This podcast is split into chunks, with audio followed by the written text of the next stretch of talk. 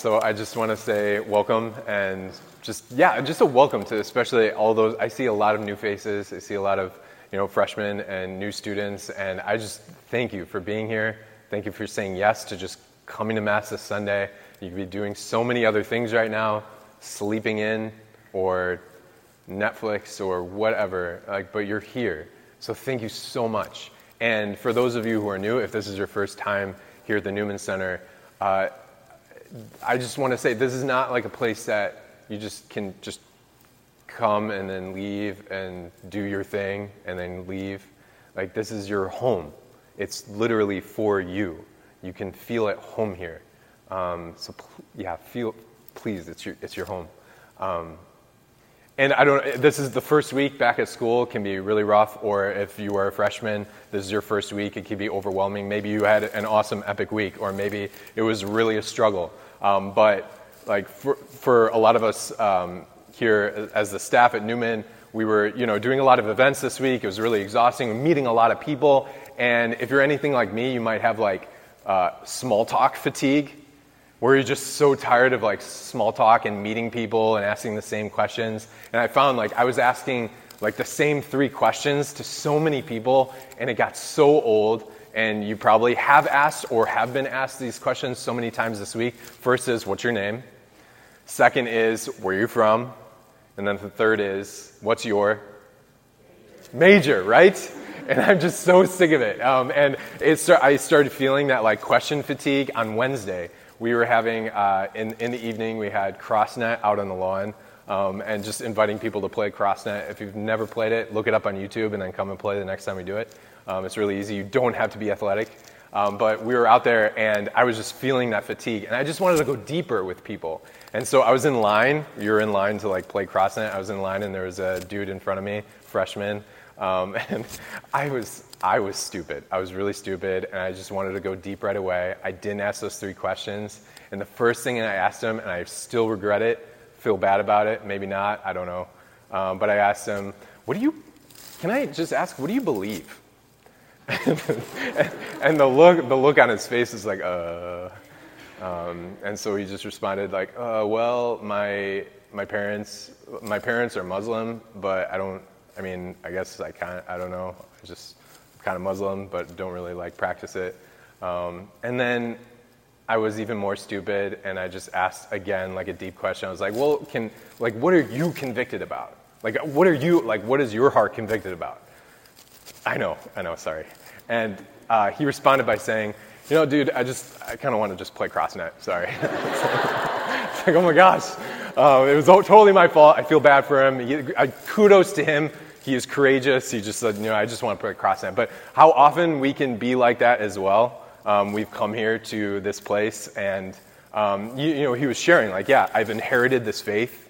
I've inherited this thing. Um, I really haven't embraced it myself. We can be like that too. How often, maybe, have you heard, like, yeah, I'm, I was raised Catholic, uh, but I don't really, I don't really practice it. I've, re- I've been raised Catholic. My parents are Catholic, but um, I don't really go to mass. I'm raised Catholic, but I just, yeah, I really haven't embraced it. Um, and what was so redeeming and convicting, the next day we had a big parking lot party here, and I got to talk with another awesome uh, freshman, and she was sharing how she came to Mass um, last Sunday because of her mom. She was saying, yeah, I, she basically said, I'm Catholic, but uh, I just came for my mom.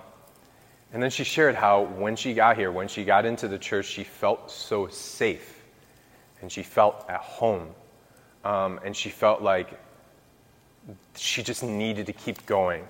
And it was no longer about like what she inherited from her parents. She wanted to embrace it. She wanted to embrace her faith. And it was so powerful for me. Especially just my heart wants to share that with you that like maybe that is where you are right now. You've inherited Jesus. You've inherited Jesus from your parents or from yeah, your family or the school, grade school or high school that you went to, you've inherited it, but you've never embraced Jesus. You've inherited Jesus, but you've never embraced him. That's why the gospel is so good today. Here's Jesus who he, he throws a softball question right away, like to the apostles saying, Who do other people say that I am? Who do other people say that I am? And they, they, they say all the false things. They say the things that are wrong. They say, well, some say Elijah, some say Jeremiah, some say Father Connor, like all the false things. Like they are not Jesus, okay? But what is so beautiful is then he asks the next question. Um, and I just, I always imagine him saying this with such, like almost like a beggar, like begging them, Who do you say that I am? Um, and just like a moment of silence. That's why I kind of like paused for a second while I was reading the gospel. There's this silence, there's this pause. And in that silence, in that pause, the Father is revealing to Peter the reality of Jesus. Like the Father in heaven is revealing that Jesus is God. Um, and then what does Peter say? You are, you are Christ. You're the Son of the living God. Um, in that moment, I mean, from the moments before, Peter, you know that P- Jesus got into Peter's boat. Jesus made himself available in Peter's life, but it was almost like Jesus, Peter inherited Jesus. Jesus came in, he showed up, he was part of Peter's life, but in this moment, I feel like this is the moment where Peter actually embraces Jesus. And his life is changed forever. And so, like, if you were in a spot where you have just, you're living as if Jesus, you're, you've inherited him. When we embrace him, when we say yes to him, we are absolutely, our lives are absolutely changed forever. Um, and so, as we start this year, this is what um, this is what the Catholic Church, this is what the Newman Center is all about. That you can go from inheriting Jesus to embracing Him through so many things that I mean, we offer so many things here that enable you to do that because I don't want you in these four years of your time here to be able to continue to say, I'm Catholic, but. I want you to say, I'm Catholic and. I'm Catholic and I have been changed. I know Him. I know the Son of the living God. Like, I, I, I am Catholic and, and I've been spending time in Core Coffee and I realize how much I'm loved and how much people want to know me and that I'm actually worth people's time. I'm actually worth something. Or like, I'm Catholic and I went on the freshman retreat. And ever since then, I've been finding freedom from porn, from sin, from addictions. Or I am Catholic and I've been involved in a Bible study and I actually now know the Lord. This is, this is what the Lord wants. This is what the Father wants. This is what the Father wanted for Peter, and Jesus embraced it. Um, yeah, this year is going to be an incredible year. So, as we pray the creed, especially, don't let the creed be something that you inherited.